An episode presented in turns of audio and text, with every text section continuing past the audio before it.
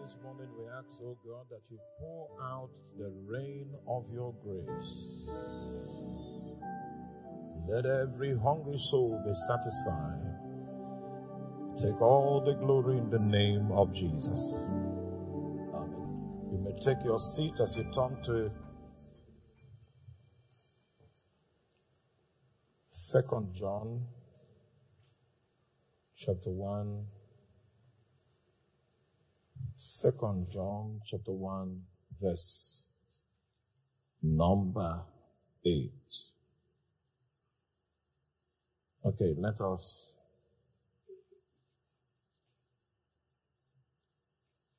let us begin from verse number 6 to 8. And this is love that we walk after his commandments. This is the commandment that as ye have heard from the beginning, you shall walk in it. Seven, for many deceivers have entered into the world who confess not that Jesus Christ is come in the flesh. This is a deceiver and an antichrist. Now, if we uh, take a moment subsequently to investigate the operation of the spirit of the Antichrist in the current, our current generation. Those are some of the scriptures we'll be taking our bearing from in order to really understand the workings of the spirit of the Antichrist. It's against Christ. Against Christ. There's a spirit that is against Christ. And, and it has a philosophy it has a doctrine. It has a perspective and we need to be acquainted with it so that we will not become victims of the spirit of the age. Verse 8 is my emphasis. Look to yourselves that we lose not those things which we have wrought, but that we should receive a full reward. So this is the counsel from the apostle bringing us to um, a, a point of caution that we should look to ourselves that we lose not. There's a possibility of us losing the things uh, that have been wrought in us by God. And if we contend sufficiently to ensure that we do not lose those things, the Bible says we receive a full reward. Now, the reason why I began with this scripture and the idea of a full reward, are you there with me? Full reward is because there are, pockets of rewards that God gives us in time, pockets of rewards. But the ultimate full reward is not in this age. So when we talk about the reward for the believer, we'll need to bring the perspective of the age to come into the equation so that we'll have a full understanding of the implications of our actions upon the face of the earth. But you must understand that if you are going to, by any means, receive a reward from heaven, one of the requirements is that you must not be a hypocrite. Another requirement is that you must understand uh, the hidden dwelling place of God in your heart. And you must insist not to turn away your face from the movements of God in the privacy of your spirit man. Because when you turn your face away from the movements of God, the protests that God is making about your life, you have decided to avoid judgment. Those protests that the Holy Spirit is making are actually symptoms of judgment so that you can, you can make adjustments because adjustments are still possible. But when you decide not to accept those judgments, then it means that you have decided that your own judgment will take place in the days to come. Do you understand that? So I would like us to still push on this matter of rewards because if the uh, I've checked the motivation of people like Apostle Paul, Apostle Peter, for staying true to Jesus, for following through with the Holy Spirit, was for fighting the good fight of faith. Their motivation, their strength was that they had their eye on a reward economy, which was in the age that is to come. And so, in order for you to be an accurate be- believer, your eyes must be on that economy. Your eyes must be fixed on that economy. And it's only believers that want to be accurate in the days to come, in the age that is to come, that are conscious and that prioritize the issue that pertain to the divine order. So when you find another Christian, maybe he's your neighbor and he's not concerned about the divine order. The reason why he's living as a Christian is because he heard that God gives people money. So he's doing business with God so that he can prosper. And his concern is not about the economy of the words. Right? Now, if you see that Christian, his values, his approach, the things he can do, the things, all right, are going to be different from one that wants to observe the requirements of the divine order. Our generation is a generation, and when I say our generation, um, the, with emphasis to the kind of ministry we have in our generation. It's, it's, it's, it's a kind of formation that gives no cognizance to the divine order. So people are just running the rat race, not, not knowing that God will not accept just any sacrifice. There are prescriptions that God has laid down in His Word as touching things that He can accept and as touching things that He can reward. Alright? And I'd like us to do a few investigations in Scripture. Once again, you are welcome in the name of Jesus. Because of the time we spent in getting our guests from the airport to um, the place of rest, I'm not going to take too much of your time. And we're going to stop this, my own session, and we'll continue it subsequently during uh, one of our evening uh, services because I want us to see the five kinds of rewards that there are in the age that is to come. And what you need to do in order for you to qualify. But if you followed the lectures yesterday, are you, are you here? Are you here? If you followed the lectures yesterday, you will discover that there are two who were confronted with two aspects of the Father. He sees in secret. And what? He is in secret. Now, don't forget those two aspects of the Father that were revealed in the protocol, the prescription for rewards don't forget it. Because we'll be making reference to it.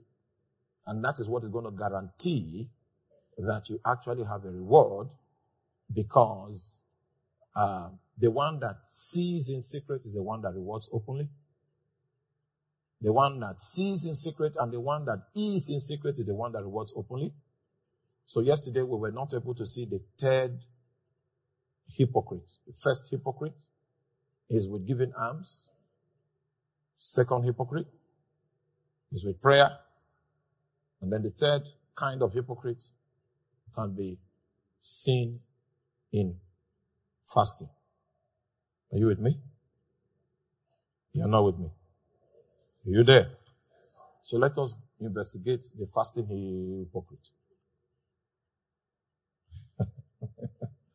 Hallelujah. Then when we are done with this, I'm going to show you in the, the next lecture we, we, we, we hold on this matter. I'm going to show you a full layout of the reward syllabus. Completely in all 142 scriptures. Because I read those scriptures on this matter. You will not find any other scriptures on that subject in the Bible. So I did a complete study of the scriptures that have to do with this subject, 142 scriptures, in order to come up with a systematic presentation of the theology around the reward system. Exactly? Are you with me? Okay. All right. So let us do something quickly. Um, Matthew chapter 6. We'll do from 16 to 18.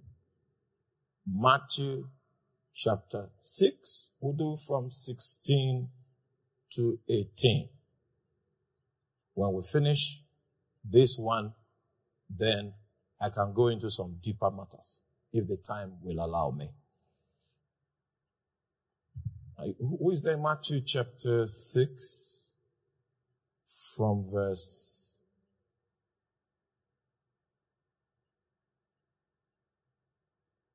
16.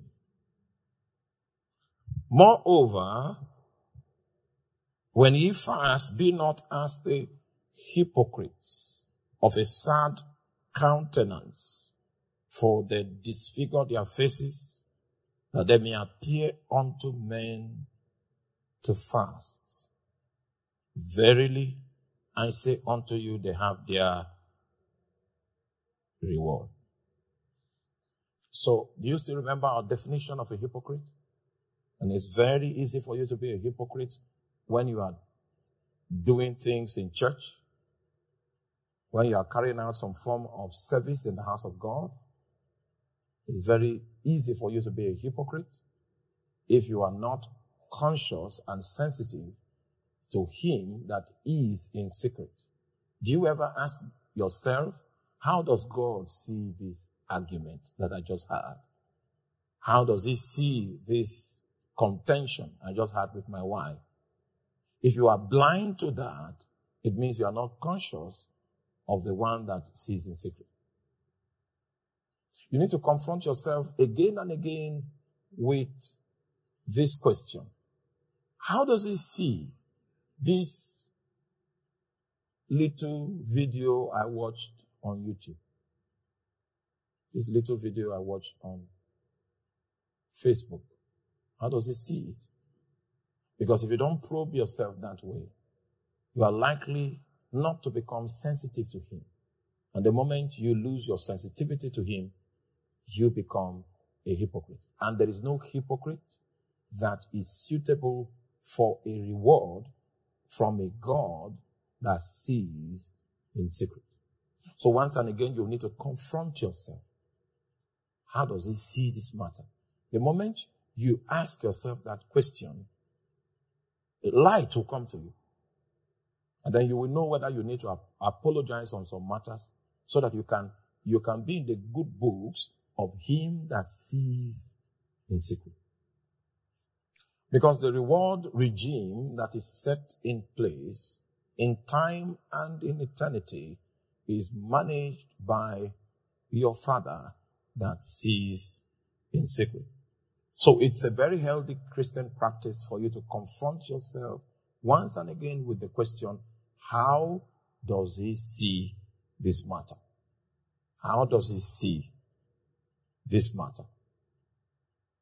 Someone the, the other time said he was given a contract and then he was called behind the scene and told that he's going to inflate the figure of the contract to accommodate soft landing for some participants that were instrumental in securing uh, the contract. And uh, he was confused on whether to go ahead or not. You don't need to be confused. Just ask yourself, how does he that see in secret, how will he consider this matter? Because if you bring the matter into the world of men, it's okay. All right. But unfortunately, for all of us, it's not men that are going to reckon with us. It is the one that sees in secret. So the moment we brought that element into the discussion, there was no question again. Questions will linger if the context that you have brought the matter is a context of men. But the moment we take it away from the context of men and we introduce him that sees in secret, then you will know that that which will not be pleasing to him that sees in secret. Are you there? It's called hypocrisy. And it is irritating to him. It is detestful to him. And it is such hypocrisy that disqualifies people from the rewards.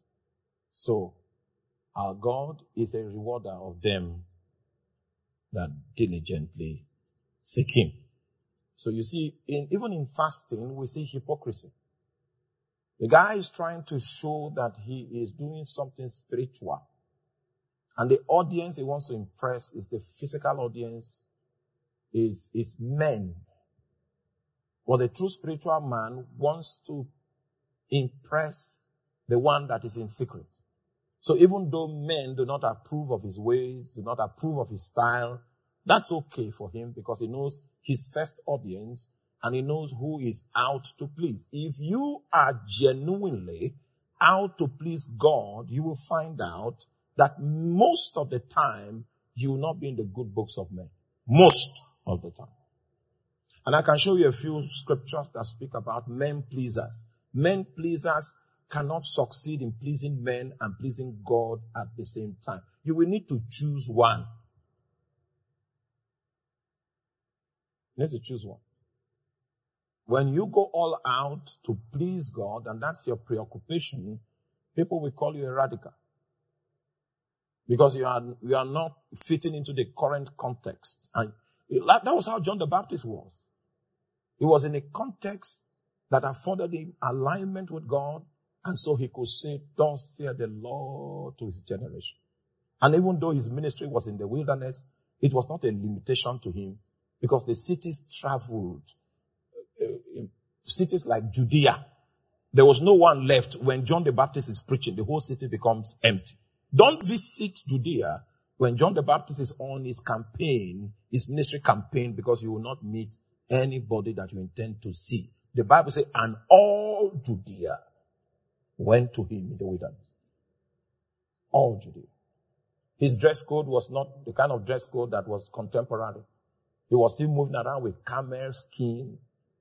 His menu was not on the table in most of our restaurants because he, he could make do with wild honey and locusts. That's the kind of person you call a Jew. But even his menu was prescribed by inspiration. He was a man that did not care about how society saw him.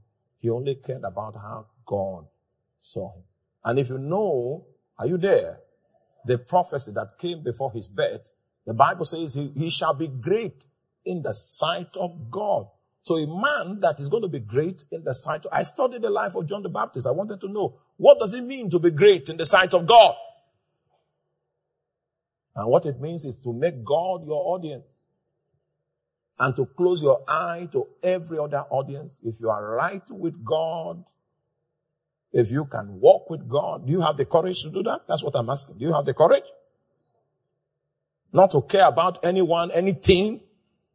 The only thing you care about is being right with God. And when people feel you are crazy and they say you are mad, your relatives say you are, you are sick, you don't even have the time to respond. You don't have the time to respond. Because right there in the privacy of your spirit, the Lord rejoices in you. So in order for him not to confront you with bitter judgment in the day when he sets up uh, the judgment seat of Christ, there are little judgments that he administers, which is the one that is in your heart. That the way you spoke now is offensive to me. The way I see it from the secret, this your anger is of the devil. So he's protesting. And then when you understand the rhythm of his protest and you decide to bow down in repentance, it means that you have made him your first audience. You can, you can walk away from the way people feel, but you cannot walk away from the way he feels. That's the kind of believer that he's going to set up in the open and he's going to exalt before the eyes of men. So the same men for which hypocrites become hypocrites. Are you, are you there? Because the reason why a hypocrite is a hypocrite is because he wants to please men. Those same men that, that become hypocrites because they want to please men, they will still be there when God decides that this one that whose preoccupation is to make me happy, make me glad. He wants to do my will. He wants to align with me. He wants to do the things I want him to do according to my prescription. It is still that audience either in this life or in the life that is to come, that this our God that is in secret and sees in secret is going to reward you. So you can decide to reward yourself by making an impression on the public and violating the divine order and ignoring the judgment that he is administering in your spirit because you are not sensitive to your inward and your secret parts, which is his dwelling place and his tabernacle. And then you continue like that, especially when you are gaining from it, making some profit, making some gains from that thing that you are doing that is contrary to the divine order. It means that you do not consider him worthy of any attention. He will not complain. There is a day that he reckons with all things. Then you, he will clear your doubts and say, all the breath that you, you breathe in and out, this is the quantity for the lifetime you spent upon the face of the earth. You will need to account for what you use that breath to do, which was something that was captured in his kingdom. So we'll move gradually and then you'll see the consequence of ignoring the God that is in secret and the God that sees in secret. I remember I started from the book of Second John, chapter 1, verse 8, where John spoke about the full reward because there are partial rewards in time, but the ultimate reward that will come from him is in eternity. If you are still with me, say amen. But when thou, but thou, when thou fastest, anoint thy head and wash thy face, that thou appear not unto men to fast, but unto thy Father, which is in secret, and thy Father, which seeth in secret, shall reward thee. What? Open. Hallelujah. So he's saying, it's not a show service to me, genuine service that is motivated by love for me and for my people is not a show. It's something that is done as unto me and such works that are done as unto me, I will surely reward. All right. Lesson two. Are you there? Okay. In lesson two, I, I took time yesterday night to find out, to look at all the scriptures in the New Testament, especially in the epistles, to factor out every time the apostles spoke about a reward so that we can categorize it and understand it adequately. Then, when we understand this, I will now show us the time for reward. I will now show us the the, the, the philosophy behind reward. Are you there? Okay. So, come with me. Then we'll move to the next item on the agenda, which is the prescription for service. You know, we're still touching prescription for rewards. We'll do prescription for service. Then we'll do prescription for prosperity. You want to prosper? You want to have material and financial prosperity. There is a prescription for it. It's a prescription in the Bible. So there are seven items for which I want to show you prescriptions. In these prescriptions, we, if we need to go to the Old Testament to see the types so that you can see that it's adequately consolidated in scripture, we will have the time to do all that level of exploration. So number one, we're just doing a documentary of the rewards that the Bible spoke about uh, in the New Testament. In the New Testament. Okay? First type of reward is what we call reward for righteous deeds. Rewards for righteous deeds. Rewards for righteous deeds. That's what we just studied. All the three things we studied now is what captures the rewards for righteous deeds. And righteous deeds, as we have studied, includes giving alms, it includes praying, and includes fasting. Are you there? In giving alms, just what we saw from uh, uh, Matthew chapter 6 verse 2 to 4. In praying, Matthew chapter 5 verse 6 verse 5 to 15. In fasting, Matthew chapter 6 verse 16 to 18. This is, these are rewards for righteous deeds. So when you do righteous deeds, the Bible reveals that you will have a reward.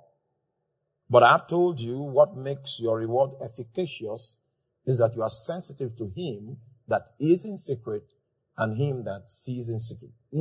Never be a performer. Please help me preach to your neighbor. Never be,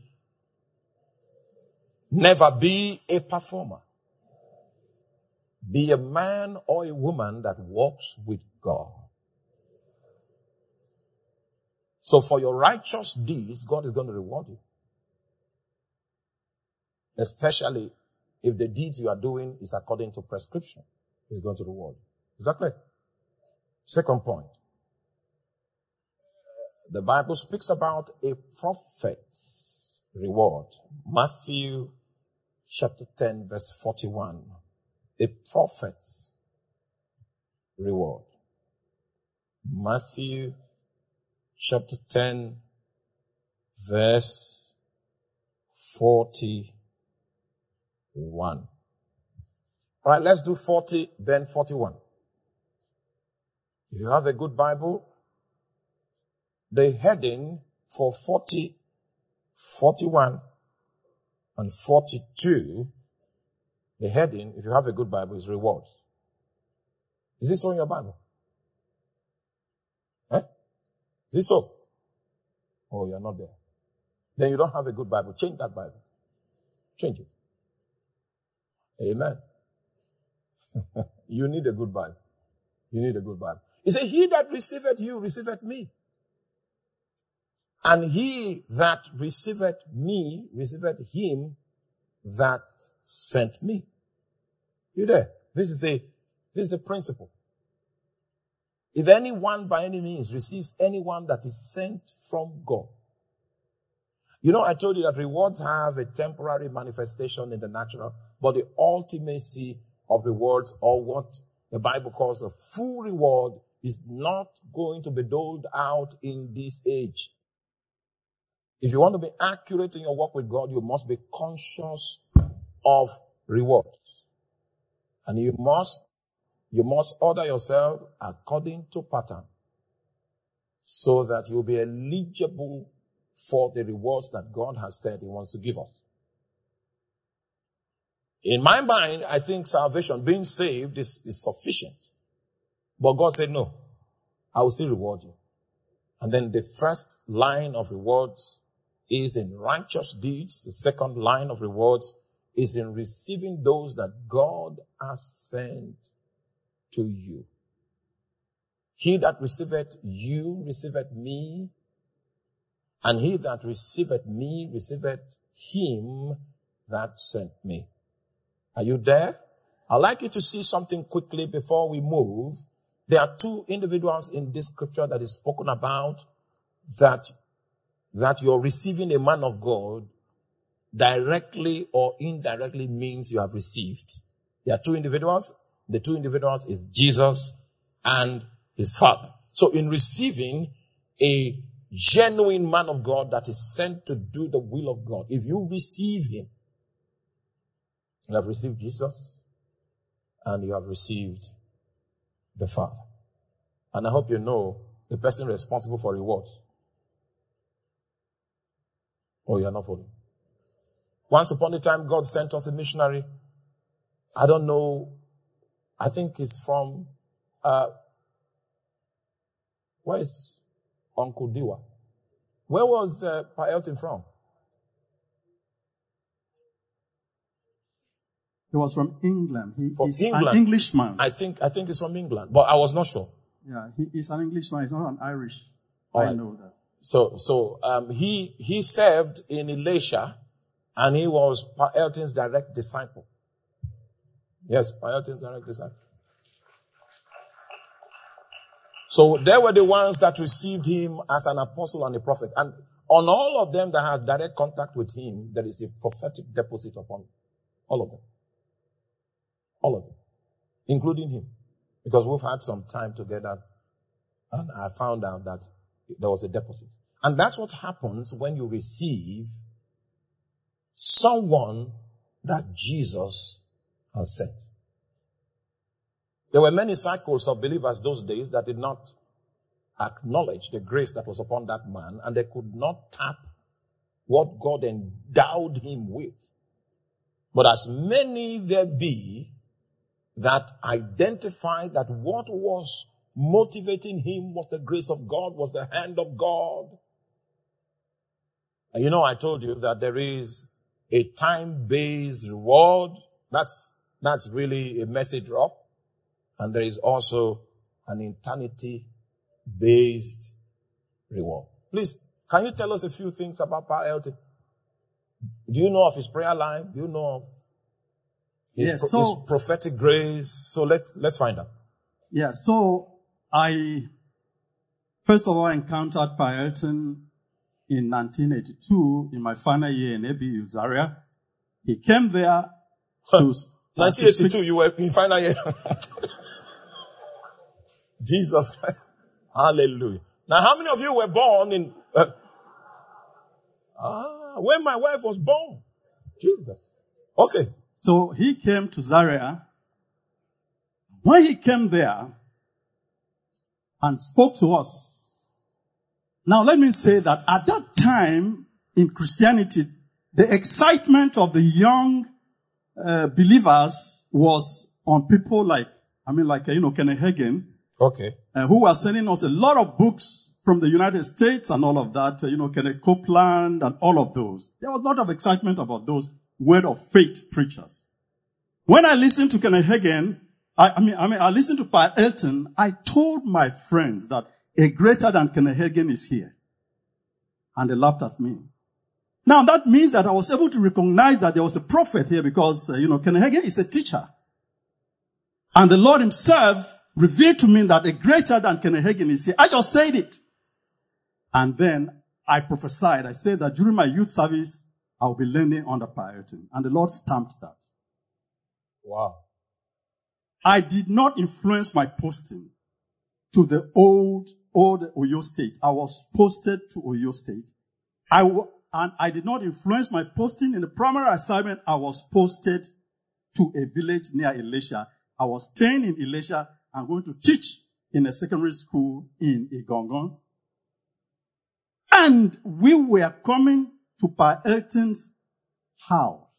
Every Thursday, just 10 of us would come and sit down in his parlor and he would come and teach us. Hmm. Now, can you imagine a prophet that God sent all the way from England decided to come here on, of all the cities he chose to stay in Ilesha. How many of you know Ilesha? How many of you have been there? Oh, you, you, yeah, you even tried. So can you think of the Ilesha of 1982? An Englishman leaves his country and then he's staying in Ilesha and his daughter, if I, if Yeah, I'm not Ruth. mistaken, Yeah, Ruth Ruth. is still there. Ruth is still, uh, Ruth is, is somewhere in Kogi State In now. Kogi State now. Okay. Yeah. Okay. Now, so that was a prophet that was sent to Nigeria as a nation. You see, in the prophetic, um, there, you, you can know someone that has been sent to administer a certain errand by the, the, the content of his prophetic message. So a prophet sent to Benue, for instance, we have insight about Benue and he'll be giving direction to Benue. A prophet sent to Boko will have insight about God's plan for Boko and will be giving direction to Boko. I know you know not everybody in Boko will believe that he is sent to them, but those that believe that he is sent to them, they will profit from the strategic direction that will come from his anointing. Pa Elton was sent to the nation, Nigeria. He was a national prophet. He was a national voice.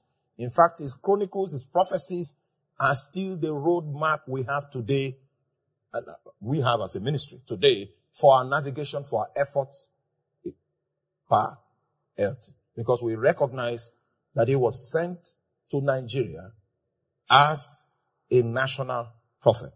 He was the one that was able to unveil our destiny and he spoke about our corporate destiny being a ground where God will host a revival that will affect the world. Did he say anything about that revival while those days? What did so, he say? So, uh, the first day I stepped in his house and he asked me where I was from. And I told Pa Elton that I'm a Tiv man. Pa Elton did not talk for like five minutes. He was quiet. Just looking at me. And then he would say, Tiv man. Tiv man. And after a while he said, the greatest revival is going to take place with the Tiv people.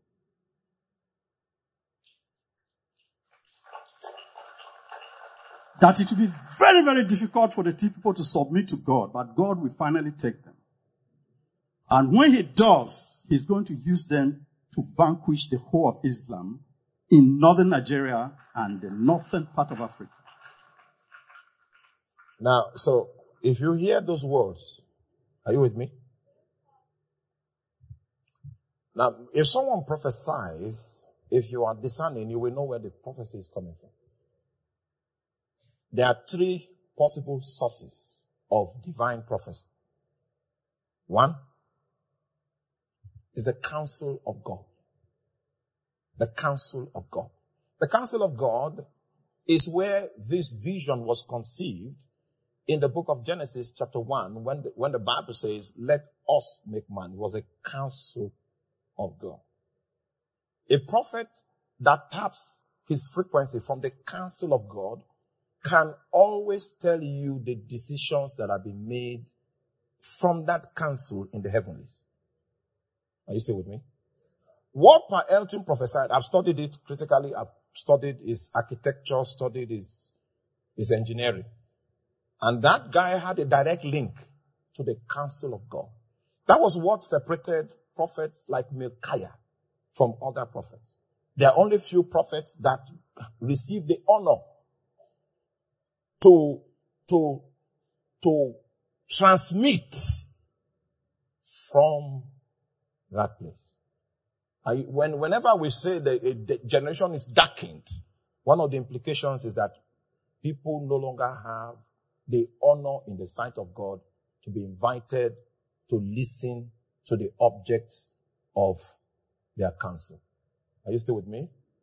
All right. So then we now have the council of angels. Because when God comes up with a policy, are you there? When God comes up with a policy, in order to implement the policy, what he does is that he gives directives to angels to carry out some strategic activities. Are you with me? Now, so it is also possible for you to receive from the angels that have been dispatched to accomplish something in the kingdom of God. But the, that one has a limitation. It has a limitation because the total counsel you don't know. You only know the counsel that is given to that angel. You get that? Most prophets operate from this level. And it is because of this that prophets will need to compare notes with each other so that we can now, we can now perceive what the total counsel is. Is that clear? And then we also have what is called the council of heaven. The council of heaven is a combination, it's, it's the courtroom of God. And in the courtroom of God, you have God there, you also have angels there. Are you with me? Since the time that Satan, for instance, was cast out of heaven, he no longer has access to heaven, but there's a part of heaven that he has access to. And that part of heaven he has access to is the court of heaven. You know, in order for us to have a case, there is an accuser side, there is a defense side. Oh, you are not following me. So it's only the court. When you, when the Bible says, like in the book of Job, um, Satan showed up Don't be confused. The only time it shows up and the only place it shows up to is the court of heaven. Because he comes with an accusation. He can, he can come to court. He's a lawyer. So it's not as if he's strolling around in heaven and say, Hey, Alpha. No, that's not what we are talking about. It's the court. May the Lord give you understanding. So it's the court of heaven that he comes to bring his accusations.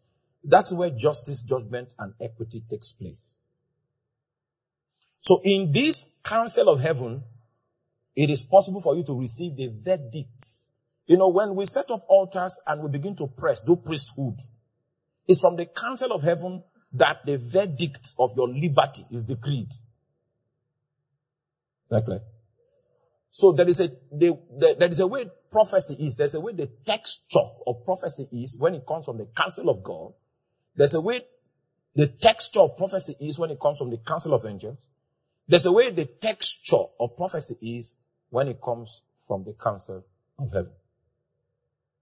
what we saw in the ministry of Pa Elton, he was plugged in to the council of God. And what he brought about Tivland. Do you still remember what he said? Please give us a chronicle of what he said about this land. Uh, no, so all I could recall was that first day I came and he, and he encountered me and knew that I'm a Tiv person and just said those He words. said, talked about a revival that was to come. Yeah, I said that it would be difficult. Difficult. For the Tiv people to yield or to submit completely. Do you God. have any um, record whether or not he ever came to this land? Uh, he, he didn't because uh, later now, on, That's what I wanted you to know. He did not know about the Tiv people because he visited here. Oh, you're not with me. Okay, because you're not interested, don't worry, I will, I will not. I was moved. There was, as he was talking now, I became moved to be talking about strange things that I'm not supposed to talk about. At least not now. Yeah. So but he, I'm saying you are not, you are not, you are not.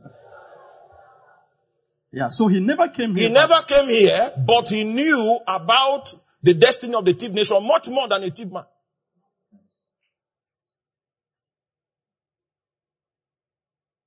He knew about the destiny of the Tiv nation, the destiny of the Tiv people group much more than a Tiv man that was born and bred in thief land.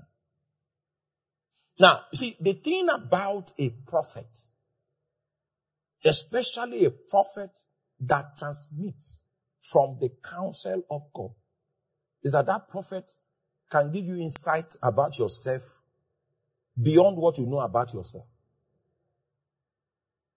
That prophet has access to the ledger of God, to the diary of God, where he conceived you in his heart and the details of what you will have capacity to become by reason of ordination was chronicle.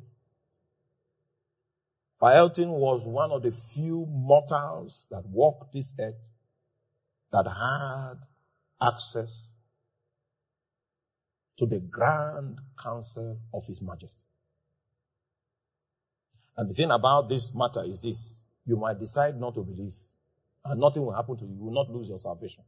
But but, are you there? You are excluded because of the rank the man carried and the favor he had with God. God has said, are you with me? If you accept him, not just as Pa Elton, but as a prophet, that's, that's different. If you accept him in the capacity of my sending ordination upon him, heaven pens your name down that will reward you in the age that is. You will walk in some measure of the rewards in time, but you'll be rewarded in the age that is to come. So, can you give us a grand summary? Yeah, so the grand summary is, uh, uh, never knew of the word uh, Ilesha when God spoke to him to come to Nigeria and live in Ilesha. He never knew of of, of, of Ilesha. the name called I mean, I mean Ilesha. He didn't okay. know there was anything like that. So when God said, if you come to Nigeria, live in Ilesha, he took the map of Nigeria and started to look for a Jesus. town by the name of Ilesha.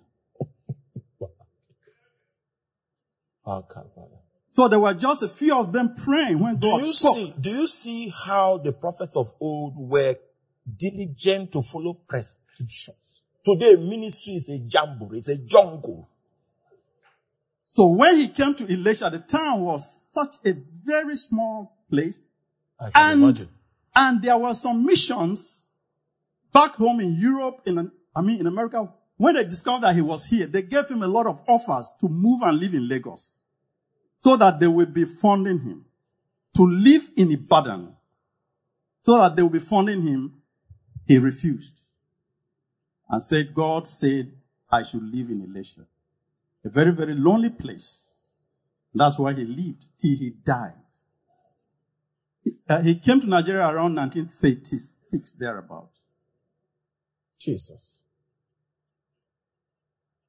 Yeah, thereabout. So, uh, by the time I was meeting him, I think he was here for uh, uh from 36 to 80, 82. yeah, he was like, yes. And so he remained there and would travel around the country and minister. And his ministry was particular to uh, university students. He saw that that is the future. So he loved to minister to students in, I mean, on the campuses, I mean, in Ife, and that's why he came to ABU and all of that. Um, his wife, who we called Mama. You know, I don't even know, I mean, I don't know her name till now. Uh, was a very, very quiet woman. I cannot quote two words that, uh, that I heard from her. Yeah, but I kept going to the house severally. I cannot remember because she was so quiet there. But Elton said that anytime he was ministering, he was looking at his wife. And when he was going beyond when he should stop and he saw the wife would signal him, he would end it.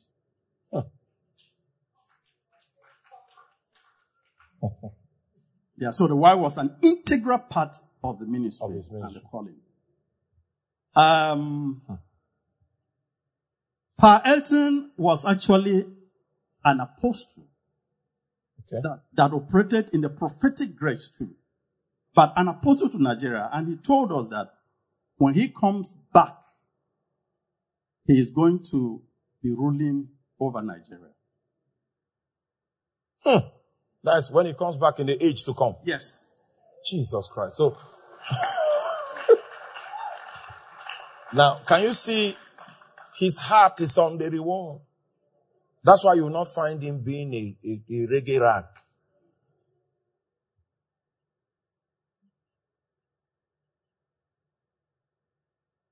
May Lord have mercy on us. Mark chapter 9 verse 41.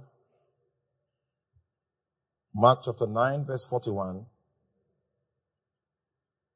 For whosoever shall give you a cup of water to drink in my name because ye belong to Christ, verily I say unto you, he shall not lose his reward. Is there any true messenger of God that you have identified? That you have received? That you have refreshed? Hallelujah. What? The Lord will help us in Jesus' name. I'm going to stop. You know, the, the, the gravity of this service has shifted. So let me read the last scripture. Matthew chapter 25 verse 40. So this is the second item for rewards in God's agenda. And the king shall answer and say unto them, Verily I say unto you, in so much as ye have done it unto one of the least of these brethren, ye have done it to me. And you know, I told you there are two characters behind the reward system. One is Jesus Christ. Two is the Father. And Jesus is saying that if you did something in his honor, you have done it to his father. Jesus is also saying if you do something to one of the ones he sends, you, are also, you have also done it to him and to his father. Jesus is also saying that even these little ones, any believer anywhere whatsoever, and you become an instrument of support in his life, you make his journey, his pilgrimage easier, you point him to the right direction, all of those things goes into account and God has decided that he will reward. A man whose heart is on the reward for God, from God, there is a way he orders his life. His life was, must be within prescription. If you are still with me, say amen. Now, even though we have not exhausted the list, because of the gravity that has entered into this service this morning, can you see how much Pa Elton knew? He said, in the age that is to come, he will be the warden of Nigeria.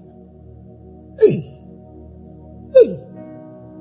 He will be the warden of Nigeria. Because of that, he instructed that his remains be buried in the land as testament, as witness. I finished my goal and here I lie, waiting for you to come on the day of resurrection. What conviction? What conviction? That kind of a man with the depth of conviction that he had, do you think that what he was living for was to get likes on Facebook?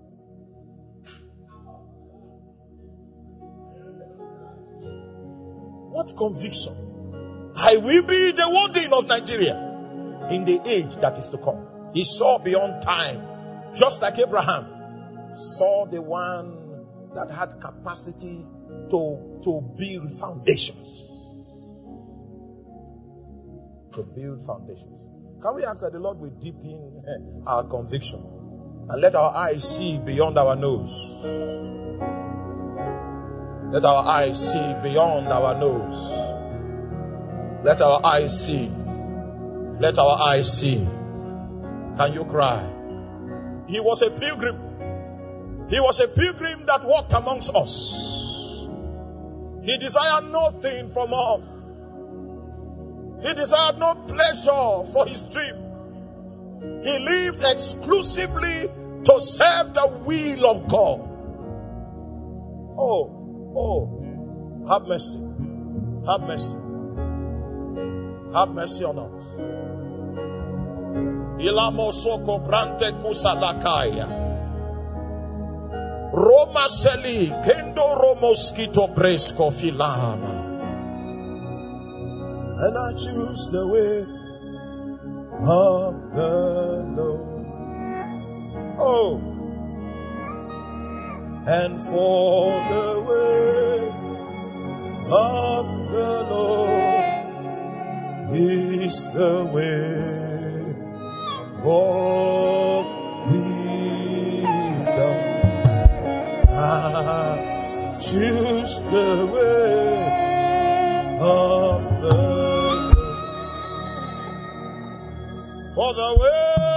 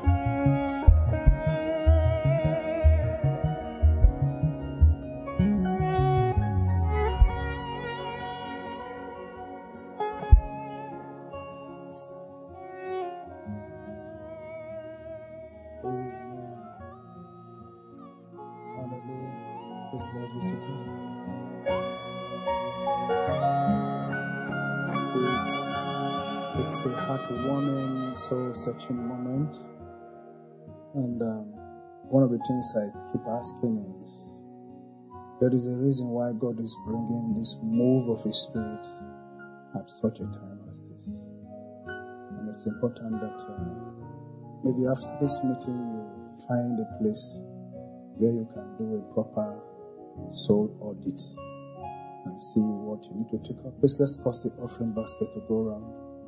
The things you need to take out, the things you need to readjust so that we can be in the good books of the one that sees in secret, who will definitely reward in the open.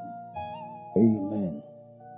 I think one of the decisions that we have to make is to decide who you are going to receive your reward from. We can get our rewards from men, and we can also get rewards from the one who sees in secret. It's important that you make your choices and decisions